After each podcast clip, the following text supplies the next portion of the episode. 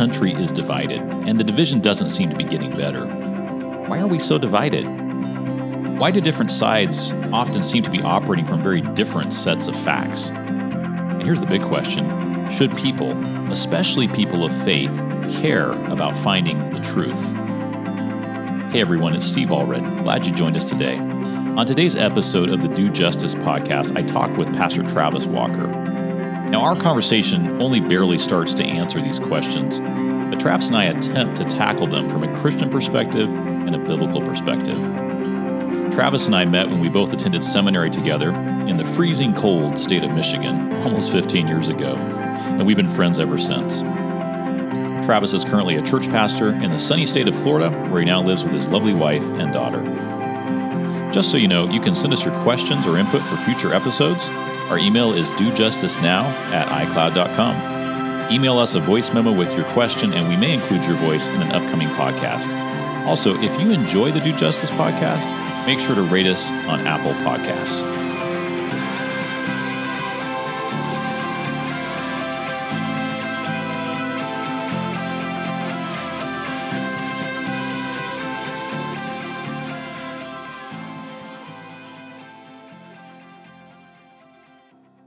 Today, joining me is my friend Travis Walker. Travis, how are you doing today? I am doing well, man. Thank you so much for having me on the podcast. Hey, this is fun. We've been talking about doing this for a long time. In fact, um, a couple years ago, I think it was, you and I were talking about uh, kind of doing a podcast together, and then you know things just didn't quite happen in that direction. But we both kind of ended up doing our own thing, and um, now we're we're collaborating a little bit. So that's fun. I'm glad to, that we get to do this together today. So, what is the name of your podcast? Tell us a little bit more about what you do and what it's what the focus of it is. Yeah, I just uh, started a podcast called Adventology uh, about four months ago. We launched our first episode, and um, essentially, uh, it's uh, it's a, a really kind of an inductive approach to to important issues that the Bible addresses. Uh, and uh, so I ask a lot of questions and um, and try to use story as a medium for um, explaining some some of the basic Bible doctrines. Cool. So the name of, of your podcast is Adventology. You can find it on iTunes, um, all the other places you look for podcasts, right? Yeah, definitely. We're we're everywhere you can be. If you have a if you have a podcast app, um, we're natively on SoundCloud. But yeah, all those other places are, are a great place to find us. Or adventology.com. You can just go right there if you want. Ooh, you got a website. That's cool. Um, okay, so today we are going to talk about truth and whether truth still matters. It seems like today we're trying to figure that out in our society. Maybe we have been trying to figure this out for a long time, and I'm just noticing it. Um, and before we get to that discussion, let's just kind of set the scene here. Um, we are really polarized in our world today, and we're talking about political polarization, and even within the uh, communities of faith, in a lot of churches, it seems like there are people uh, taking sides on issues, maybe they're social issues or theological issues. Um, back in 2014, Pew Research did a study, and they found that um, Americans were pretty much more polarized than they had been for a very long time, at least in recent history. I think we could go back to the Civil War, perhaps, and we were probably pretty polarized back then. But uh, mm nowadays, th- that was in 2014. I'm thinking, man, it must be even more that way today in 2019. Um, people tend to have um, what some people call ideological silos, where they say, hey, I'm going to stick with the people that think like me. All my friends are going to think like me and talk like me. I'm not going to venture out and have friends with different kinds of views. And and we often tend to demonize those who are different than us uh, when we're in this kind of a, a cultural climate where everyone's so polarized. So, Travis, why do you think things are like they are? Why are we so polarized today in our world? Hmm. Um, you know, you mentioned that you know we've we've probably um, you know been polarized. Um, you know, as part of human nature. I mean, if you go back to um, you know the biblical times, specifically um, in the New Testament, um, you know, there's there's polarization is is evident um, pretty much as a kind of an undercurrent going on through the New Testament. I mean, you have these different factions, um, mm-hmm. even in in Judaism, right? You have the the Sadducees, kind of the the the, the clergy class, um, kind of uh, connected a little bit, have connections with with the Romans, and you have the uh, the Pharisees who you kind of more fundamentalists. They're very determined to to uh, follow the law and uh, you know do everything they can to to live up to a certain standard. And you know there was other factions as well um, um, during that time, and uh, and so yeah, it, it, seems to be a kind of a kind of a human nature issue um, from my perspective. Um, what do you think? Yeah, that's good I, think you're right. It, it's not new to us today. It's been happening throughout history. Um, I, I look at our current climate though, and it seems like a lot of our current polarization is driven by media. And by media, I mean mm. everything mm. from what you see on TV or that's coming from the media organizations to, um, you know, even social media where people are on Facebook and Twitter and um, I don't think social media has done us any favors as a society when it comes to, you know, the polarization issue. It seems like it makes it worse in some ways. I personally, this is just my own observation. There might be some studies out there on this that could prove me wrong or right. I don't know, but personally, I've noticed that um, people on social social media often behave badly, and they, mm. they they behave in ways that they wouldn't necessarily behave in real life. That's not you know, helping for sure. I think to have these these platforms where we can kind of hide behind them and say things and feel like there's no real repercussions. Maybe so. I, I yeah, I feel like maybe the the uh, ubiquitousness, ubiquity, I guess is the word of of social media and these you know and and just how media is so prevalent and, and telling us all these things it's it's telling us what to think we're believing mm. it. We're spreading it.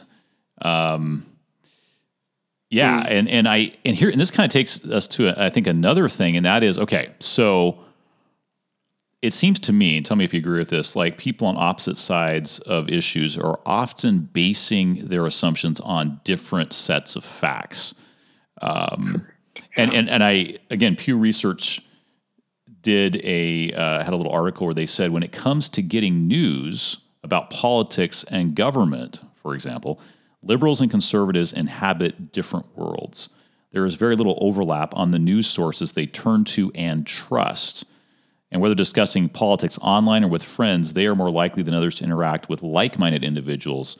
And so so they're they're like, "Hey, I'm going to trust Fox News or I'm going to trust uh, you know, NBC News." And and if I trust one, I'm not going to trust the other. And it seems like those different outlets are saying very different things. We have different facts that we're even going by, right? Hmm. Yeah.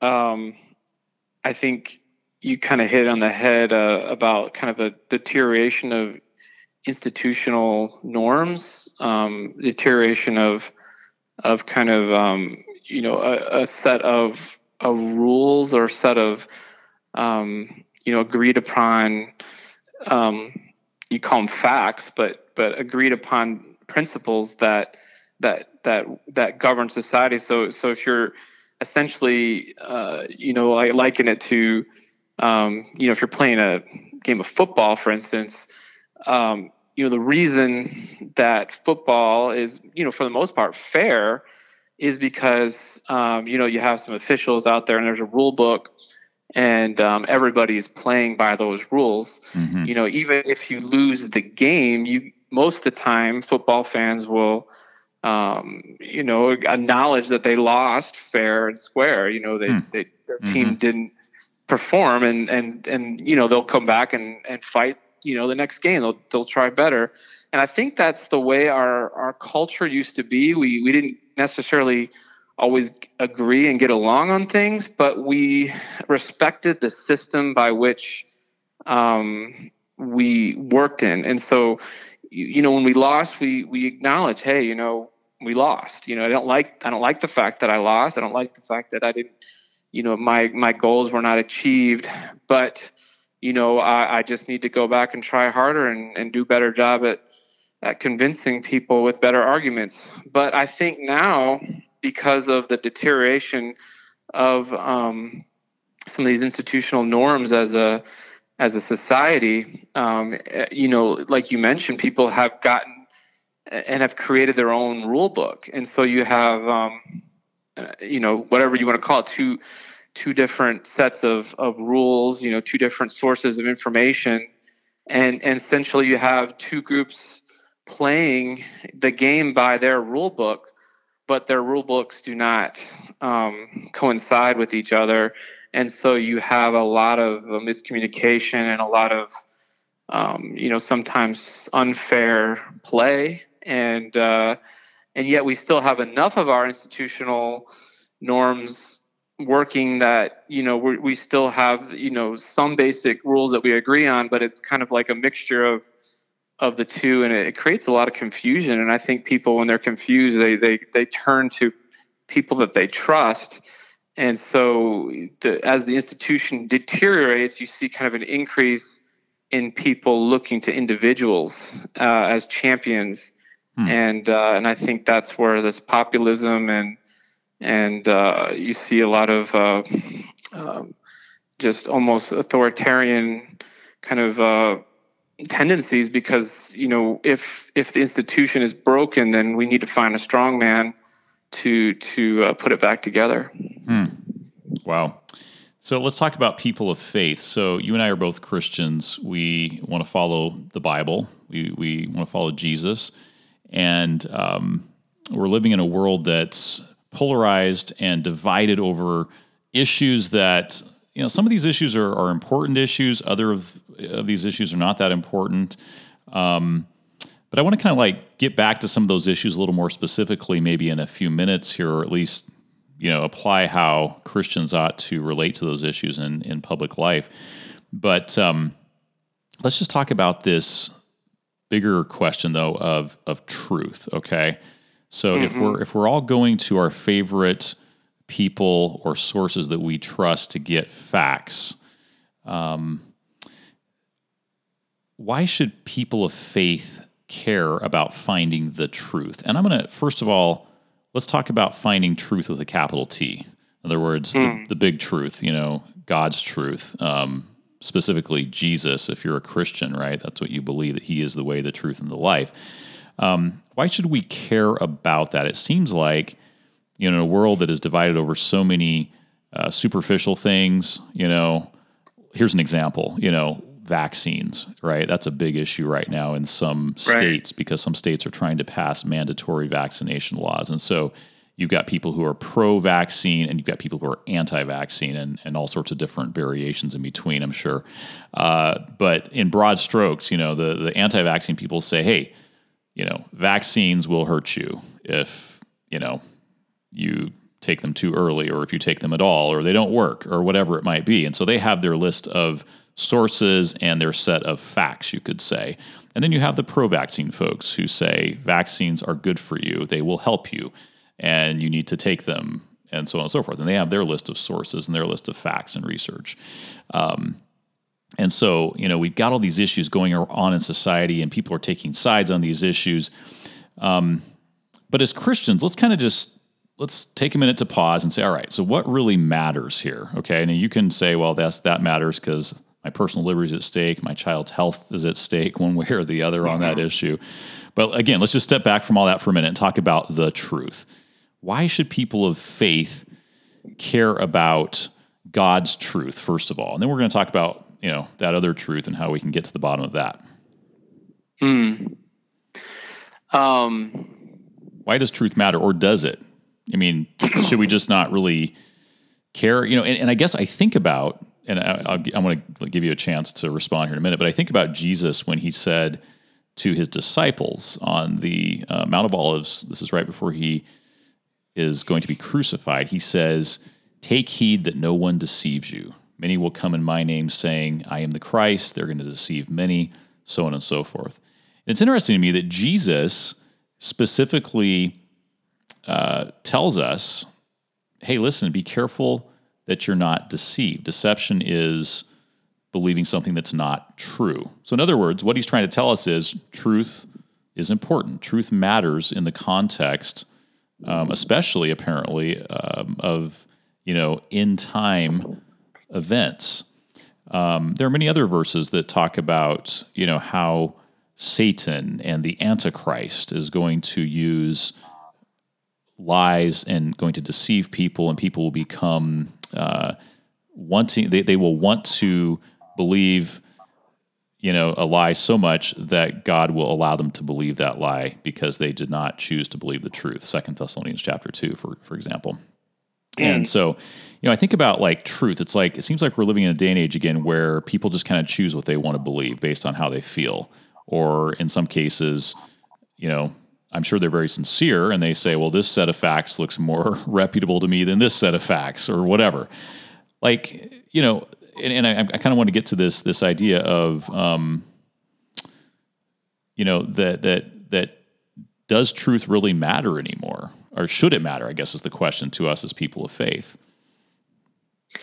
Yeah, I mean, it's it's so foundational um, because you know it's it's the heart of of the great controversy. I mean, you know, is God telling the truth or is the devil? You know, so so you you you really you know if you take this this big you know ten thousand foot kind of back and and just look at um, essentially what the struggle spiritual struggle that is going on um, in our world um, from from that from that from that perspective it, it is essentially answering that question what is truth who is telling the truth.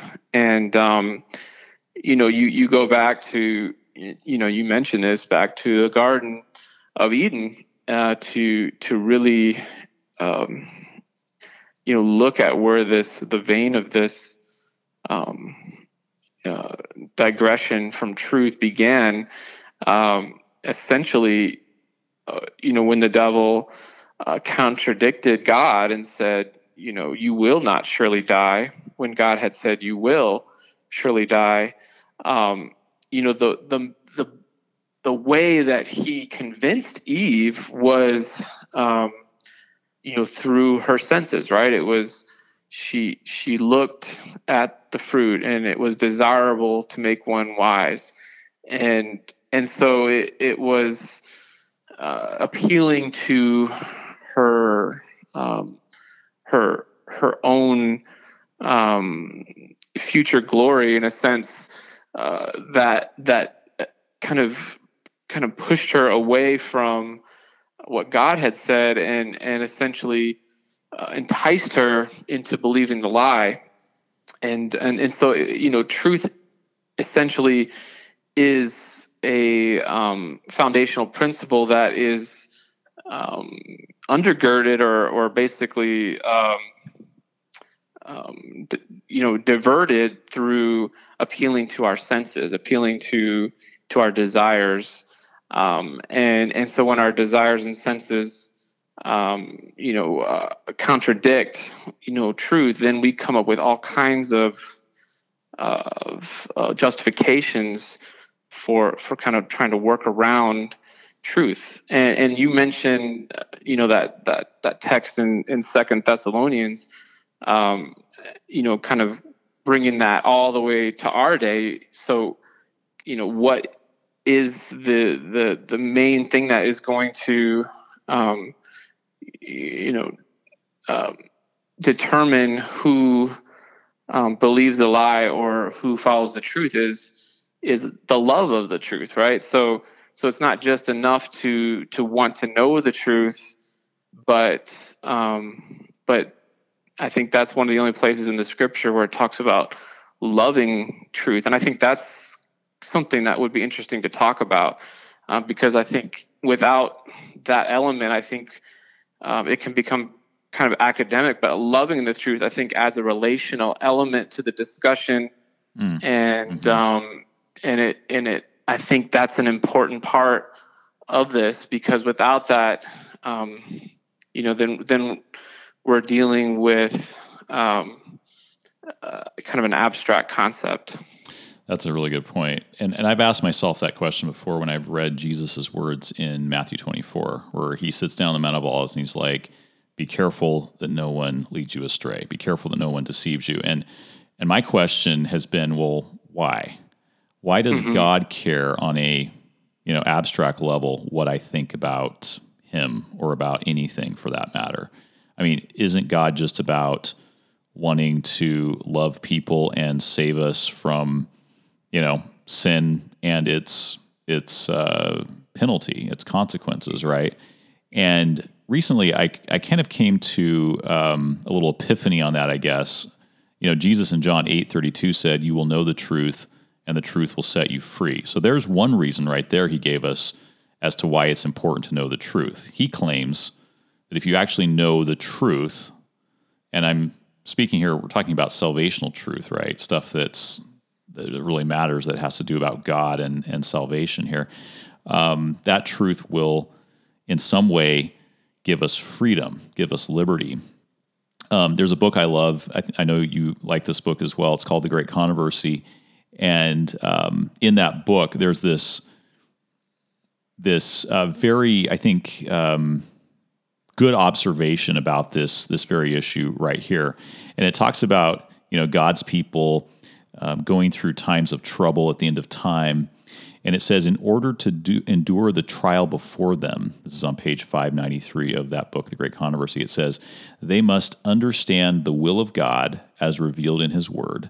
They can honor Him only as they have a right conception of His character, government, and purposes, and act in accordance with Him with them. Um, and I thought that was interesting. It's like, so God actually, the reason God wants us to know the truth is not simply to have, you know, he just wants people who are correct. You know, he just mm-hmm. wants people who have somehow checked the boxes and they've like, right. okay, I I get it. No, there's there's actually a, a reason for this, right? If we don't know who God really is, if we don't know uh, what his government's really like, if we don't know what his purposes for us and the human race really are, we will not be able uh, to honor him or to have faith that will you know get us through anything Satan might throw at God's people. Um, and honestly, I don't think we would fit into heaven very well either, right? Because we wouldn't really understand, you know, who God was, and and the whole point of of living with Him in heaven is, you know, to be around Him, right? Um, so I thought, you know, it's interesting. There, there's a reason God wants us to know the truth. Uh, it's not just some abstract thing. He's like, all right, you know, see who can pass the test here. And if you fail, uh, you're out, right? There's there's there's an underlying reason here that's really important. I think you brought that out when you, you talked about loving the truth. There's uh, talk a little bit more about that relational aspect. Yeah, I mean, you know, one of the most famous or often quoted statements that Jesus made, you know, he said, you know, I am the way, the truth, and the life, and no one can come to the Father except through me. Um, so so automatically, you know, when you know you're talking about this capital T truth concept, um, it it always comes back to Jesus because he, uh, you know, as you know, he made that a point, you know, to when he was defining who he was. You know, he's the way. Um, you know, obviously that's that's talking about um, the um, the means by which we are saved. You know, there's there's nobody, there's no name given them given um, that that we can be saved by except except Jesus. The name of Jesus is is the only way of salvation. Um, you know, He is the Savior of the world, and so you know the way of the cross um, is the way that that He showed to us. Um, is is the way to salvation, the way of self-sacrifice, the way of of, of willing to give all in order to to save another. Um, you know, so so it starts with that that kind of revelation of God's love. Um, so mm. love is the beginning of of any revelation with God. Um, it even precedes truth. But you know, once you have, once you see the love, the love really isn't.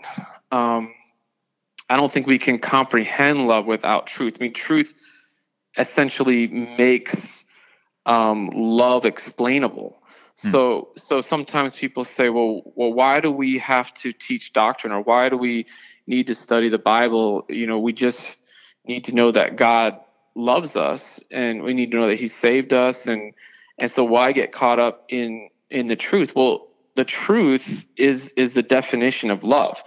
So so we will we can all come up with our own ideas of what love is and and be you know mistaken and essentially deceived um, you know we think we might be following the way but but if we don't have the truth the way there are two ways you know there's there's two ways. Jesus spoke of these two separate ways.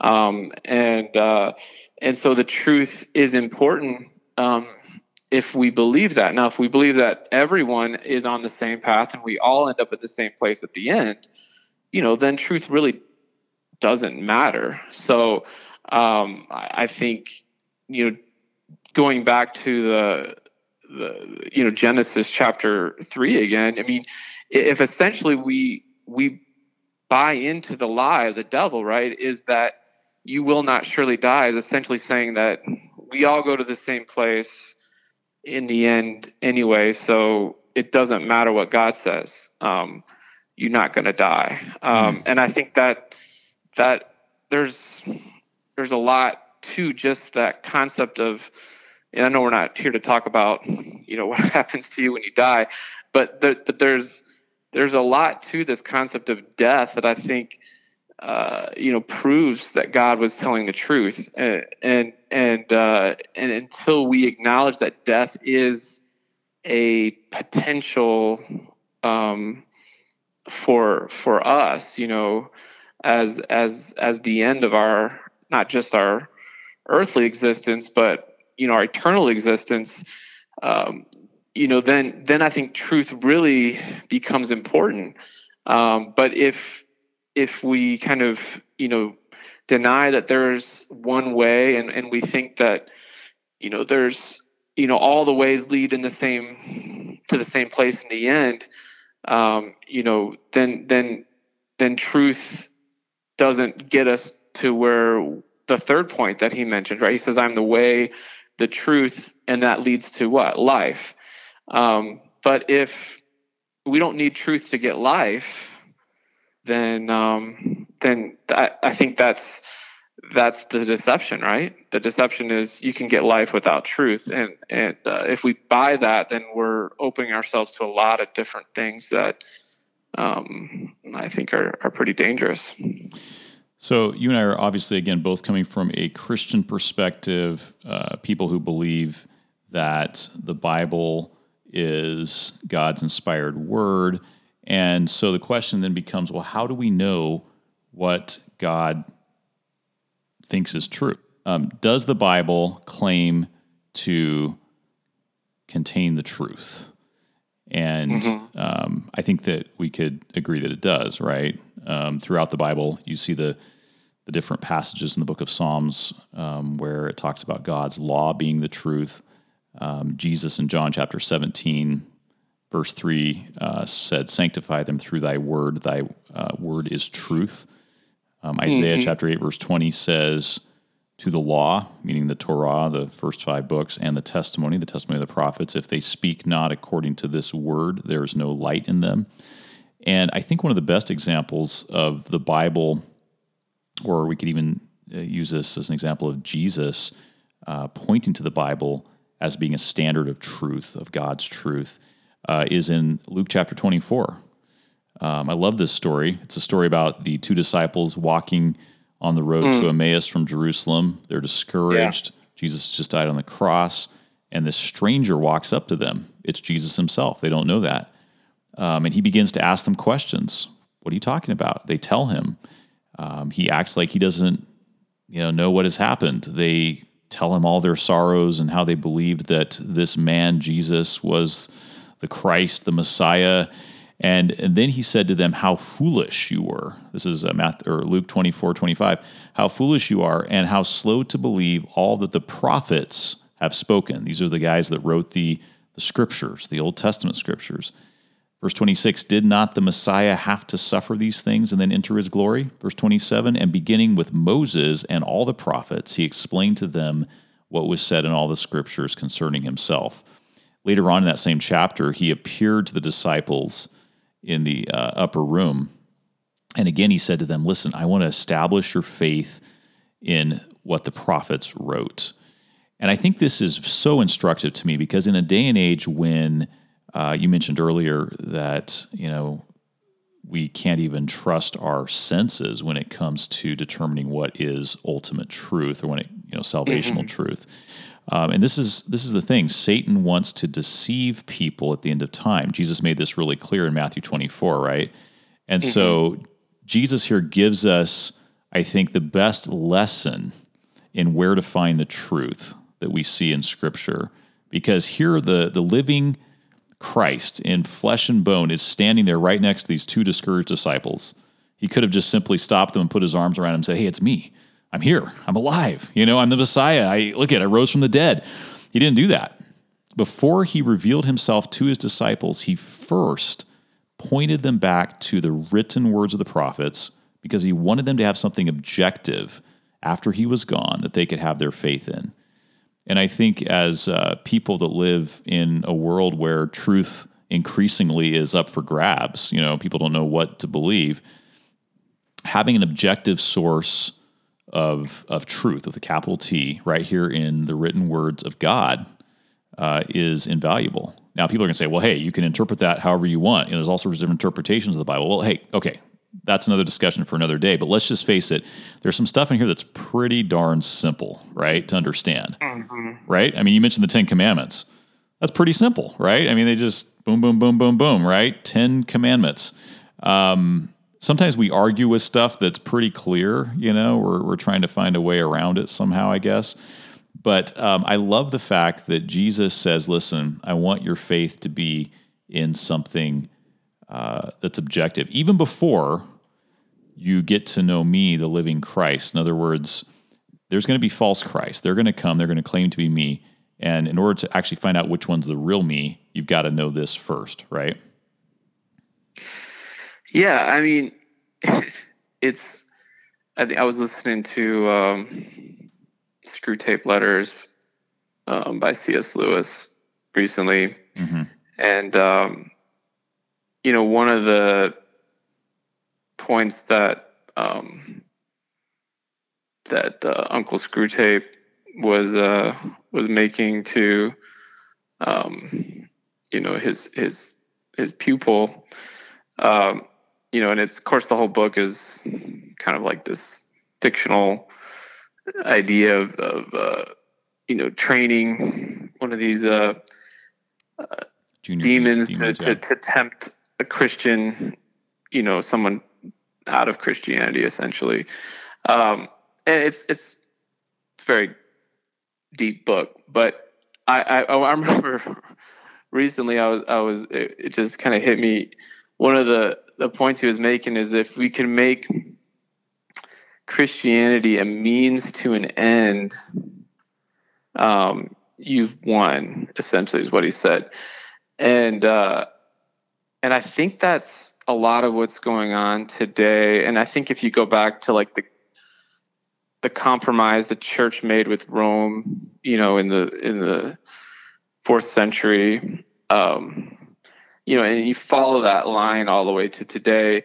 I think anytime we have been willing to compromise truth, it's because truth wasn't the goal you know and if you love truth then truth is the goal right i mean you can't love something and then you know put something above that when you love the truth then you're you're asking you're knocking you're seeking and, and jesus said right ask seek and knock and it shall be given unto you so so the idea is you're you're you're seeking after uh, after truth right you're seeking after god because in the capital T truth scenario that we've been talking about, Jesus is the truth. So, right. so it's it's a relational connection to truth.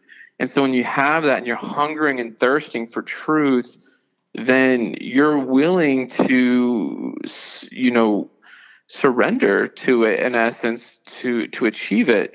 Um, it's the pearl of great price, and and yet when the truth becomes a means to an end, um, you know, or or Christianity becomes a means to an end, or anything, you know, there's any other, I, I would say, uh, purpose or motivation, um, and, and and so we start using the truth or using Christianity to achieve some other goal. You know, then we're automatically opening ourselves up to compromise because the the whole idea is is that the the the truth isn't the end goal so therefore um, you know if i fudge on it you know as long as i get to what i wanted in the end you know i'm happy. And and so when you look around today i think i think people use the bible right? And and you can see that right? People have used the scriptures uh, and all religions do this to a certain degree, right? People, and that's probably one of the biggest um, legitimate criticisms of religion um, by people who aren't religious is that, you know, people in power have used religion or used the truth um, to to achieve some other goal, um, and uh, and I think that uh, is a lot of what's happening today. But but the only cure for that is a love for the truth. Therefore, you're willing to not achieve the goal if it means that you would be um, fudging or, or, or turning away from the truth. The truth becomes more important than you know whatever political, social, economical goal that you may have. Um, but I think that's rare today. Would you agree? Yeah, and I think you said it well earlier when you basically talked about how Jesus Jesus is the truth, and before you can even really know him, you've got to know his love. So when you see what mm-hmm. he's done for you, you fall in love with the truth. Um, and then I would add to that. So once you've fallen in love with Jesus and you know that he is the truth, he says to you, "Listen, you can find out more about me in my word, the words of the prophets, right? The one, mm-hmm. words I inspired them to write." and and that's going to be your guide to get to know me better, to know my love better, right? But you're right. I mean, truth Jesus is the ultimate goal, and if you have that relationship and you're you're on that, you know, with if if he's on the you know you're on the journey to him, uh, yeah, I, I think you're exactly right. Um, well, and it's interesting too because people that aren't Christians, and, and I think this is the cool thing about God, right? there's people who don't know God or don't know Jesus, but they're seeking the truth, right? So so mm-hmm, mm-hmm, they're absolutely. seeking whatever they can find. And so whether they realize it or not, anyone who is genuinely seeking truth is seeking Jesus. They just don't know him by mm, name, right? Like yeah. And, and so, you know, we as Christians don't have to um, you know, we don't have any right to to say we have a, a, a monopoly on truth. I mean, God is is the one that that God has a monopoly truth, on truth, but we don't necessarily. Exactly. Yeah. Exactly. Um, and so I think it, it comes down to that, you know, essentially. And think about it, Steve. Right? If if I don't really, if truth's not something I love, mm-hmm. you, you know, what does that say about myself, right? Like if I really am not seeking the truth um, externally, um, then it's a reflection of the fact that I'm not seeking it internally. Like I really don't want to know myself, or I'm or I'm, I'm denying, you know, part of who I am, and, and I'm trying to either hide it or or justify it or or just I'm ashamed of it, but but it's it's almost like you know if I can just find something to distract me from the truth, um, you know, and, and, and fantasy is a great replacement for that, right? So so when we when we kind of create our own truth, um, we don't have to deal with you know the internal truth that that a, a lot of us you know try to avoid. Mm. So let's let's step out from the round of uh, philosophy from the realm of philosophy here, and let's see. Let's talk about practical application in our world. Um, so mm-hmm. we've been mm-hmm. talking about truth with a capital T, and certainly Jesus was talking about salvational truth, truth with a capital T. Um, truth about stuff that really matters when he said, you know, you will know the truth and the truth will set you free. Um, mm-hmm. But shouldn't followers of God also be concerned about being factually accurate about other things that aren't even salvational or aren't truth with a capital T? And and uh, just to kind of clarify, earlier we both talked about how. Um, when it comes to discovering God's truth, you can't necessarily trust your senses, right? Mm-hmm. Um, that's the opposite of scientific truth, right? That's the whole point of science is that science says, you know, what you can observe is true, right? If exactly. you, if you can test it and observe it, then it's it's true.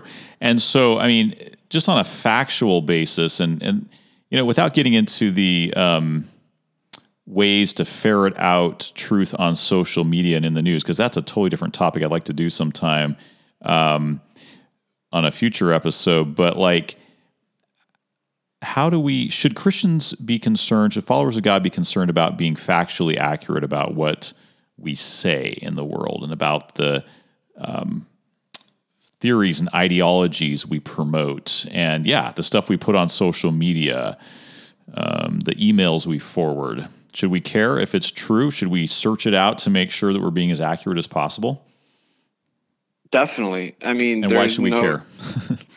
I, I think I think we we should be extremely cautious in in everything that we publish or or even say because think about it if as christians we care about our witness right? Like if we if we believe that um you know we have influence and we can we can um, um share a you know some of these big picture truths that we've been talking about and, and they can change someone's life, you know, um, introducing them to Jesus, the way, the truth, and the life, you know, and, and, seeing someone else go through that that experience that that we've experienced, you know, it's it there's there's no words to explain that that joy uh, of seeing that in someone else's life. But so if we care about our our influence, if we care about um, uh, you know the ability to to um,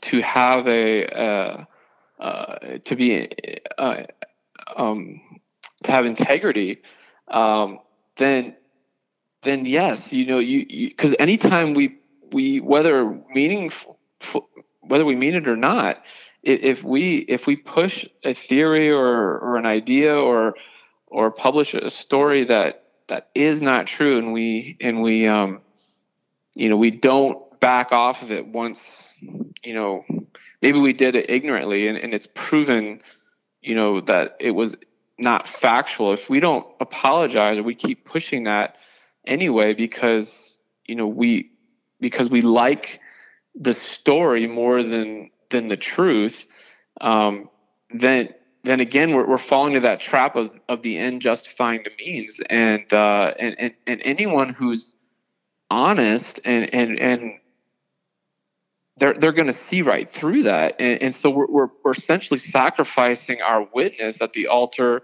of expedience. Uh, you know we may get a short-term win you know in in in terms of whatever it is we're we're trying to accomplish but but in the long term we lose our credibility. And i think that's that's just too great of a sacrifice. I I've, as as uh, as a Christian, I, I, just think that that's of utmost importance that that we could be viewed as as uh, people of integrity. Yeah, it reminds me. I mean, the ninth commandment says, "Thou shalt not bear false witness." Mm. We've got Leviticus chapter 19, verse 16, where it says, Don't go up and down as a talebearer among your people. And I've, you know, there was a time I remember I put something on uh, out on Twitter and somebody responded and said, that's not true. Here, look at this. And I had to retract what I put out there. You know, I had to say, oh, you're right. And then after, you know, words, I deleted it because I was like, you know, this, I, I don't want to be promoting something, even if, um, maybe it fits within my presuppositions. Uh, that's not true. You mentioned earlier how the Ten Commandments, for example, are people are happiest when they're living according to God's law. And yet, you know, most of the world doesn't agree with that statement you made, right? Um, so, how do we as Christians, maybe we can kind of wrap it up with this here. Um, should people of faith seek to impose their view of truth on society at large uh, through public policy? Or how should we go about sharing the truth, or should we? Mm. Yeah, it's a good question. Um, you know, I I think when you look at the the way that that God um, has dealt with the the whole great controversy and and uh, from the very beginning, you know, we know that that God doesn't force, right? He he um, he he he works um, through through love, through drawing um, us to Him, and uh, uh, He's not interested in in a forced allegiance. Um, and so, but He is very interested in us. Um, you know, f- following him, obviously, because he loves us, number one. And, and number two, he knows we'll be happier um, if we do. You know, essentially, we're not only um, choosing um, death, so to speak, when we when we reject God, but we're also rejecting um, the abundant life. We're rejecting a fuller, happier life. Um, so, so I think when we think about, um, let's say we we want to educate we want to promote something that's good for society, right? Um, I think there's nothing wrong with with that, right? We, we we should go out and not only teach, but more importantly, I believe demonstrate um, whatever principle that we think would be good for society, and and yet, if society chooses not to um, agree with that, um, if they choose a different path. Um, you know, we would not be following biblical principles, in my opinion, uh, by using force to um, to advocate morality. Um, I do believe in in making a strong appeal. I think you could find that throughout the Bible. The prophets um, made many strong appeals to try to win uh, people over. Um, you know, Mount Carmel, right? You know, Elijah's up there and saying, "Hey, how long will you falter between two opinions? If God is God, follow Him. If Baal, follow Him." And, and the people answered him not a word. And and and so it wasn't until that God demonstrated His power, right, through through Elijah, and, and they could see it that they acknowledged God, but they did it because they chose to acknowledge Him, right? So I think as Christians, we should be more concerned with demonstrating whatever it is that we're advocating rather than trying to uh, push it um, on others because I think it has the opposite effect if we do that. Mm. There's a little quotation from a book called Thoughts from the Mount of Blessings that is so on point here with what you just said. Speaking of the church, it says, finding herself destitute of the power of love she, the church, has reached out for the strong arm of the state to enforce her dogmas and execute her decrees. Here is the secret of all religious laws that have ever been enacted, and the secret of all persecution from the days of Abel to our own time. Uh, destitute of the power of love. And that's really the motivating power that has to drive what the church, what Christians do in society. Now, not to say there isn't a place for advocating uh, for government to be moral. Um, of course, there's yeah. a, there's a time and a place, and, and what kind of morality we ought to be focused on, uh, like my my friend Kevin Paulson makes a distinction between collective morality and consensual morality. He's like, you know, when it comes to collective morality, things like theft and and um, uh, murder and those types of things, by all means, the government ought to enforce morality. But when it comes to consensual acts between consenting adults, um, the government doesn't have a place there. That's his theory, you know. And you could, I think that's a good argument to make. Um, but the the biggest, the most, the broadest religious liberty principle I see in the Word of God is the Golden Rule, right? Where Jesus said, "In everything, therefore, treat people the same way you want them to treat you, for this is the law and the prophets." Um, he's like everything's summed up in this concept of do unto others as you would have them do unto you. And if we as as Christians were to think about that as we think about truth, how would I want this to be done to me if I were in that person's shoes? Um, I think it would inform and, and change a lot of how we um, how we approach things in society.